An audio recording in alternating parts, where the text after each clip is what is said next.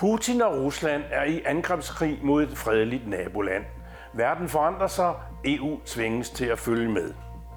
I vores nye tv-serie med danske EU-toppolitikere i portrætsamtaler ser vi på, hvordan EU håndterer Ukrainekrigens voldsomme bivirkninger. Det gælder inflation, arbejdsløshed, rentestigninger, uro på boligmarkedet, dyre byggepriser, udgiftsstigninger til forsvaret, grænsepolitikken, flygtningepolitikken og EU's ambitiøse mål for omstilling til grøn energi, bæredygtighed og forbedring af vores klima og miljø. Velkommen til.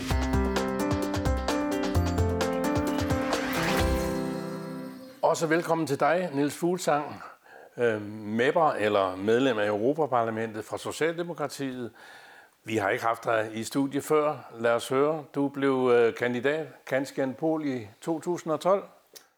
Det er rigtigt, ja.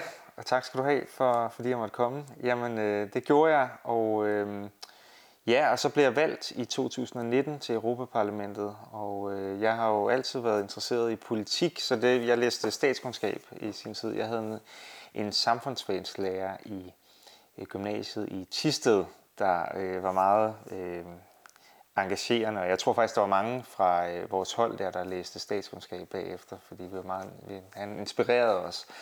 Og øh, så var det jo et drømmejob at kunne blive valgt øh, politisk til øh, at lave politik i Europaparlamentet. Så øh, det forsøgte jeg at stille op til i 2019, og hang nogle plakater op og delte en masse folder ud. Ja. Det var ikke kun mig, der gjorde det, det var en masse frivillige socialdemokrater. Og så øh, lykkedes det. Der var nok, der stemte på mig til at kunne blive valgt. Og du har faktisk taget en uddannelse efter øh, Skan øh, uddannelsen øh, Det har noget med skatte øh, eller beregninger i Finansministeriet at gøre? Ja, det har det. Øh, jamen, jeg øh, var gået i gang med at skrive en Ph.D., øh, inden jeg blev valgt, og, jeg var, og den handler om Finansministeriets regnemodeller, altså hvordan man regner på øh, ja, for eksempel stor bededag, om det, hvilken effekt det giver for økonomien, eller hvis man sætter skatten op eller ned. Øhm, og øh, den var jeg blevet halvt færdig med, den her Ph.D., inden jeg blev valgt. Øh, og så tænkte jeg, at det var, altså jeg måtte hellere prøve at gøre den færdig, øh, også selvom jeg var blevet valgt. Men det, det trak tænder ud, vil jeg sige. Det var øh, hver weekend og ferier og sådan noget de første par år. Jeg troede, det var noget, jeg kunne lige gøre færdig på en sommerferie efter jeg var blevet valgt. Men øh, det var mere end et sommerferiefløt, vil jeg sige. Øh, ja. men, øh, men nu blev den færdig, ja. og øh, jeg forsvarede den i 2021, og det var øh, december, den 21. december, og det var en stor dag for mig, der, der kunne sættes punktum. Vi er vel alle sammen ramt af krigen i Ukraine på den ene eller anden måde, både i Danmark og i Bruxelles og i det øvrige EU og i Europa. Øh, hvordan mærker man i når du er i din lejlighed i, i Bruxelles, at der er krig i, i Europa? Jamen, jeg vil sige, at det er blevet lidt koldt, øh, også i min lejlighed. Vi, øh, vi har jo set energipriserne stige, og det har vi jo alle sammen. Så øh, jeg øh, mærker det jo ligesom alle mulige andre, øh, i og med at energipriserne stiger, og jeg prøver at skrue ned for, for varmen. Og jeg rejser jo frem og tilbage fra Bruxelles, så der er også perioder, hvor jeg ikke er i min lejlighed i Bruxelles. Og der er jeg blevet ekstra opmærksom på, at der skal altså slukkes for, for varmen, øh, når jeg ikke er der. Ikke? Øh, I Bruxelles har vi jo, der er vi jo ikke lige så energieffektive, som vi er i Danmark, vil jeg sige. Der har man, I Danmark har, øh, er der jo mange, der bor i byerne, der har fjernvarme. Ja. Øh, I Bruxelles der har vi sådan nogle gasfyr. Hver lejlighed har et gasfyr, og det er jo særligt gaspriserne, der har været meget høje øh, på det seneste, så det er en dyr omgang. Folk er jo sure i Danmark over, at øh, boligpriserne øh, øh, forandrer sig. Ikke? Altså byggepriserne stiger, og huspriserne falder, og øh, rente, øh, renterne stiger, så det er sværere at købe hus i Danmark. Er det også sådan i det øvrige Europa, så efter din erfaring? Ja, det, øh, det er min erfaring, at, øh, at der er virkelig krise i øh, også det øvrige Europa, og jeg synes næsten, efter jeg er blevet valgt til parlamentet, jeg snakker jo med ved mange mennesker fra, fra andre europæiske lande, at det er sådan, at øh, når vi har det hårdt i Danmark, det skal man ikke undervurdere. Jeg ved, der er mange mennesker, og vi mærker det alle sammen, at, at det du siger med, at der er økonomisk krise, men det rammer øh, altid hårdere i nogle af de andre europæiske lande, der er mindre velstående, og hvor der er større ulighed der mellem folk. Altså i de fleste lande er der jo flere fattige, øh, meget fattige mennesker, end, end der er i Danmark. Og øh, jeg kan sige, i, i Belgien og i andre lande, der er øh, arbejdsløsheden altså øh, noget værre, end den er i Danmark. Så øh, vi mærker det alle steder, og det jeg kan blive lidt, øh, det jeg særligt kan blive bekymret for, det er, jamen, øh, vi står sammen med Ukraine i øjeblikket, men når folk mister deres jobs øh, så, og, og priserne stiger, vil der så stadigvæk være lige så stærk opbakning til Ukraine, og det håber jeg, og synes jeg, vi skal kæmpe for, at der skal være. Vores statsminister, Mette Frederiksen, har jo sagt for nylig, at, øh, at øh, Europa bliver aldrig det samme igen, øh, efter Putin gik ind med sine tropper i Ukraine. Og ja, Europa har forandret sig. Forandrer det dit arbejde som medlem af Europaparlamentet? Ja, altså jeg synes, altså krigen i Ukraine fylder virkelig meget i arbejdet i Europaparlamentet. Det er jo det, som EU bruger allermest, øh, allerflest kræfter på at forholde sig til. Ikke? Altså både med, at der er blevet lavet sanktioner mod Rusland, der er blevet øh, givet hjælp til Ukraine, og så hele den energikrise, vi har oplevet øh, efterfølgende. Jeg sidder jo selv i energiudvalget i Europaparlamentet og, og er øh, ledende forhandler på den lov, der handler om energieffektivitet. Altså hvor meget, skal, hvor meget mindre skal vi bruge i energi øh, de kommende år. Og det arbejde, det synes jeg jo hele tiden har været vigtigt. Det handler om klima, at vi skal gøre noget godt for klimaet. Men efter krigen i Ukraine, der er alle jo blevet opmærksom på, at øh, energieffektivitet og det, at vi kan spare på energien, det er helt vigtigt. Lad os tage det med det samme, fordi det er jo en af dine hovedområder, og du sidder i udvalg for, for klima og miljø. Ikke? Og hvad, øh, hvad, Altså Lars Løkke sagde for nylig, vores udenrigsminister fra Moderaterne, at øh, der er kommet et paradigmeskifte. Øh, vi kan ikke øh, mere regne med, at EU skal få reduceret øh, CO2-udslippet øh, med 55 procent i 2030 eller 2050. Skal vi sænke vores ambitionsniveau på klima- og energiområdet? Det synes jeg ikke, vi skal. Jeg synes øh, faktisk, vi skal øge ambitionsniveauet, og jeg synes også, det er det, der bliver lagt op til, fordi øh, vi har jo nogle... Øh, vi forhandler noget lovgivning om, hvor meget vedvarende energi skal EU-landene have, og hvor energieffektive skal de være. Og den lovgivning er jo blevet endnu mere vigtig. Jeg, jeg mener, hvis vi vil af med Putins gas, og det vil vi, øh, ja, så bliver vi nødt til at have noget mere energi selv, og i øvrigt også spare på energien. Øh, og det er, går hånd i hånd med klimaudfordringen for mig at se. Så, så jeg synes, der er grund til at sige, at, at krigen i Ukraine, Putins krig, den har givet os et ekstra argument for, hvorfor det er vigtigt at få noget mere grøn energi, i stedet for Putins øh, gas og olie. Og alligevel samtidig med, at øh, vi sidder og snakker om det mere grøn energi, så er der kulminer, der overvejes genåbne i Tyskland og Polen, ikke? Og, øh, og vi snakker selv i Danmark om muligheden for alligevel at indføre øh, atomkraftværker, øh, fordi øh, renere energi, grønnere energi, ikke? Øh, men med større risici for, for, for katastrofer, som vi har set i Japan og Tjernobyl osv. Hvad er din holdning egentlig til, til øh, de alternative øh, idéer, der kommer frem? Ja, det, det synes jeg virkelig er et... Øh, altså det er der diskussionen står, vil jeg sige. Øh, altså skal vi tænde for kulkraftværkerne, øh, eller skal vi begynde at bygge en masse flere atomkraftværker, eller skal vi bygge flere vindmøller? Og jeg tror, vi kan ikke undgå, at, at der er nogle lande, der øh, skruer op for kulkraft, mm. som det er nu. Fordi på kort sigt, der, hvad skal vi næsten gøre? Vi, har, vi kan ikke få Putins energi mere, men vi skal have noget energi. Jeg synes bare, at, at vores øh, arbejde som politikere må være at sikre, at det er absolut på den korte bane, at man gør det. Ja. Fordi på den bare lidt længere bane, altså vi skal have sat gang i mere vindenergi og mere energieffektivitet. Og for Danmark sidder du egentlig ret centralt i de her klimaforhandlinger, ikke? Hvad skal der ske i den kommende tid, og hvor stor indflydelse har du? Jamen, øh, jeg har egentlig fået ganske stor indflydelse, hvis jeg selv skal sige det. Øh, jeg, jeg er ledende forhandler øh, på øh, EU's lov øh, om energieffektivitet. Så EU's lov om, øh, hvor meget skal vi bruge mindre energi i det kommende tid. Og det øh, håber vi at kunne blive enige om øh, her i foråret øh, Øh, en, øh, en, en bindende lov på det. Og det er jo øh, altså en, en stor del af svaret faktisk på, hvordan vi kan blive uafhængige af Putin, men også blive uafhængige af Katar og andre øh, lande, som vi importerer øh, gas og olie fra i dag.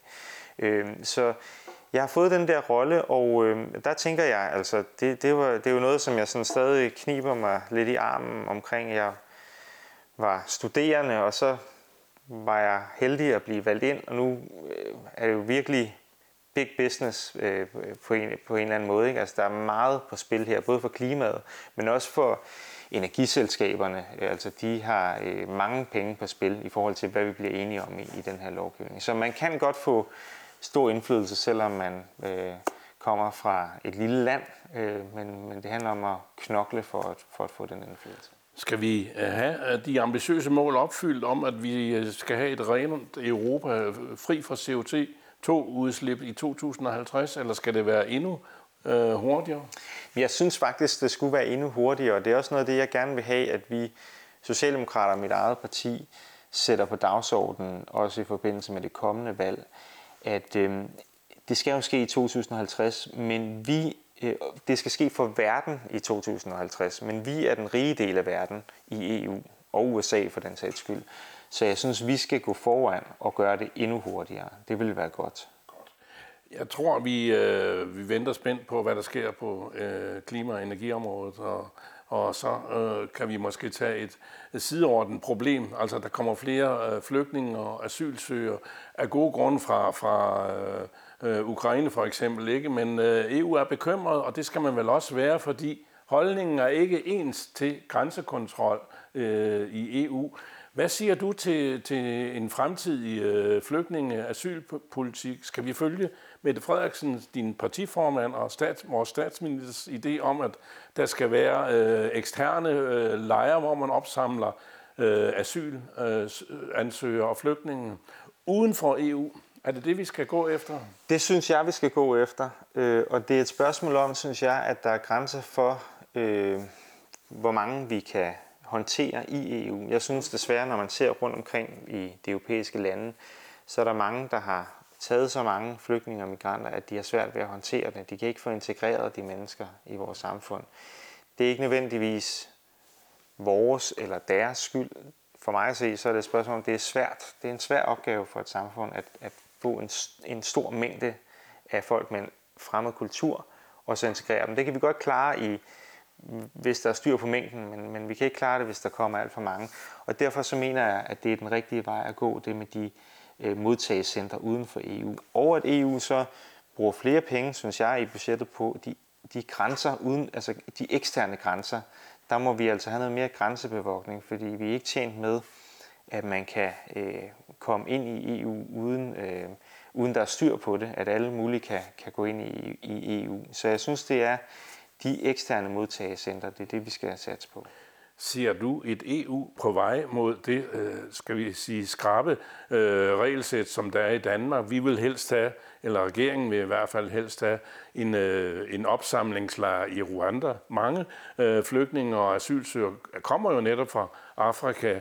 Når de så kommer hertil, så skal de åbenbart sendes tilbage til et, et afrikansk land og få behandlet deres ansøgning. I religiøse kredse kalder man det umenneskeligt. Men hvad siger det øvrige EU til Danmarks forslag i den her retning, som også Storbritannien har været inde på? Mm. Jeg, jeg vil først sige, at, at pointen er jo, at der ikke skal komme så mange til Danmark, fordi de ved godt, så bliver de sendt til øh, det her modtagecenter. Øh, så der er ikke nogen grund til altså at tage... en, en skræmmepolitik, kan man sige. Man kan sige, at, at det, det er en politik, hvor vi siger, at vi, vi vil altså selv have styr på, hvem der kommer til, øh, til Danmark. Øh, og derfor tror jeg også, der vil komme færre, fordi øh, man kan ikke bare komme ind og få behandlet sin asylsag i Danmark, men det vil så være i Rwanda, det foregår. Øh, det er klart, det er et emne, som der er enormt, meget, øh, enormt kontroversielt og meget diskussion om i EU. Men jeg har noteret mig, at den konservative gruppe i parlamentet, den det er jo faktisk den største gruppe, Socialdemokraterne er den næststørste gruppe, de har nu sagt, at øh, de sådan set bakker op om, om sådan en, en øh, model med modtagscentre uden for EU. Og øh, det er egentlig et stort skridt, og det for mig at se viser det, at der er noget skred i den her diskussion. At der er en stigende opbakning, tror jeg, man vil se til det forslag, som den danske regering har. Okay. Skal vi kigge lidt på, øh, på øh, de andre udvalg, du er i? Du har også øh, været, eller du er i udvalg for, for øh, at undersøge skattely og, skal vi sige, ja, snyd mod de øh, øh, forskellige stater i EU med, med, med midler. Hvor, hvor langt er I kommet i det arbejde, og kan vi se en fremtid? Vi skal i hvert fald bruge penge til mange andre ting i EU, så kan man få øh, stoppet skattesnyderiet og skattelyet i Europa? Ja, det, øh, vi, vi, vi har taget nogle skridt inden for det seneste år, som jeg synes er nogle meget vigtige skridt. Og jeg synes, det er et ekstremt vigtigt emne, fordi vi mister så mange milliarder kroner og euro på, at nogle øh, multinationale virksomheder ikke betaler skat, og nogle rige mennesker, som vi kender, øh, for eksempel Shakira, popsangerinden, eller Ronaldo, fodboldspilleren, eller Elton John, øh, bruger øh, forskellige selskabskonstruktioner, og så placerer de deres penge i, i lande, man ikke betaler skat.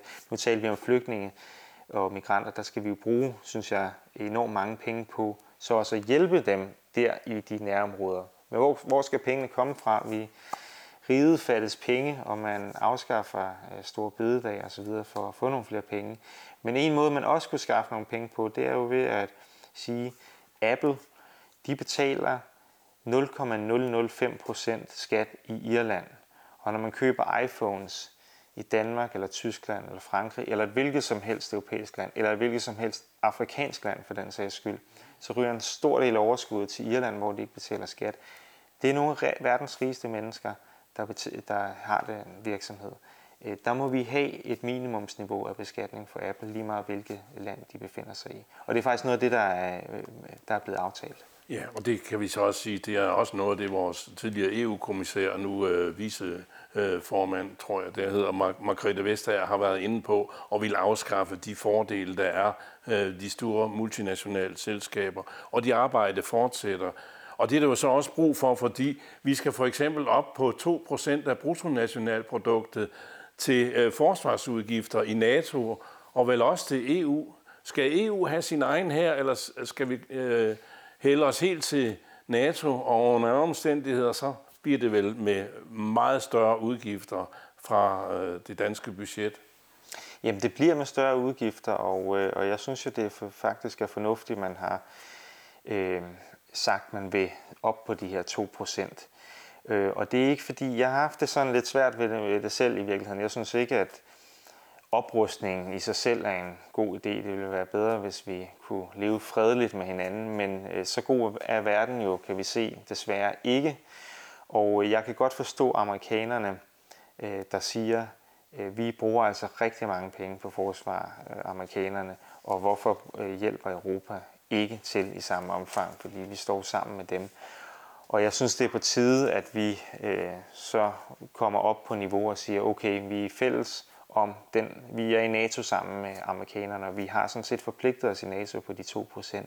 Så må vi også øh, lægge vores penge der, hvor, der, hvor vores øh, tale er, kan man sige. Ikke? Og, men øh, der er et stykke vej op, ikke? Altså meget bekendt er vi øh, ikke i nærheden af 2% øh, procent af produkter her de første kommende år. Nej, der er et stykke vej deroppe, og hvis jeg husker rigtigt, så øh, i det nye regeringsgrundlag, så er det i 2030, man, man kommer op på de 2 procent.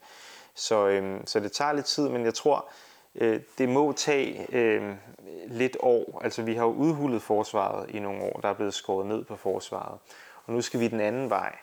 Øh, og jeg tror, øh, hvis man nu sagde, øh, ved hvad, i næste år, der går vi bare direkte op på 2 procent det tror jeg faktisk er øh, ret svært øh, at gøre på en ansvarlig måde, fordi i en hvilken som helst en, øh, organisation, hvis du bare kaster så mange milliarder ind, øh, man skal finde ud af, hvordan skal vi organisere det, og hvad, hvor skal vi bruge pengene på den mest fornuftige måde, og det tror jeg øh, tager lidt tid. Så jeg synes, det er okay, man, man lige bruger nogle år på at komme derop.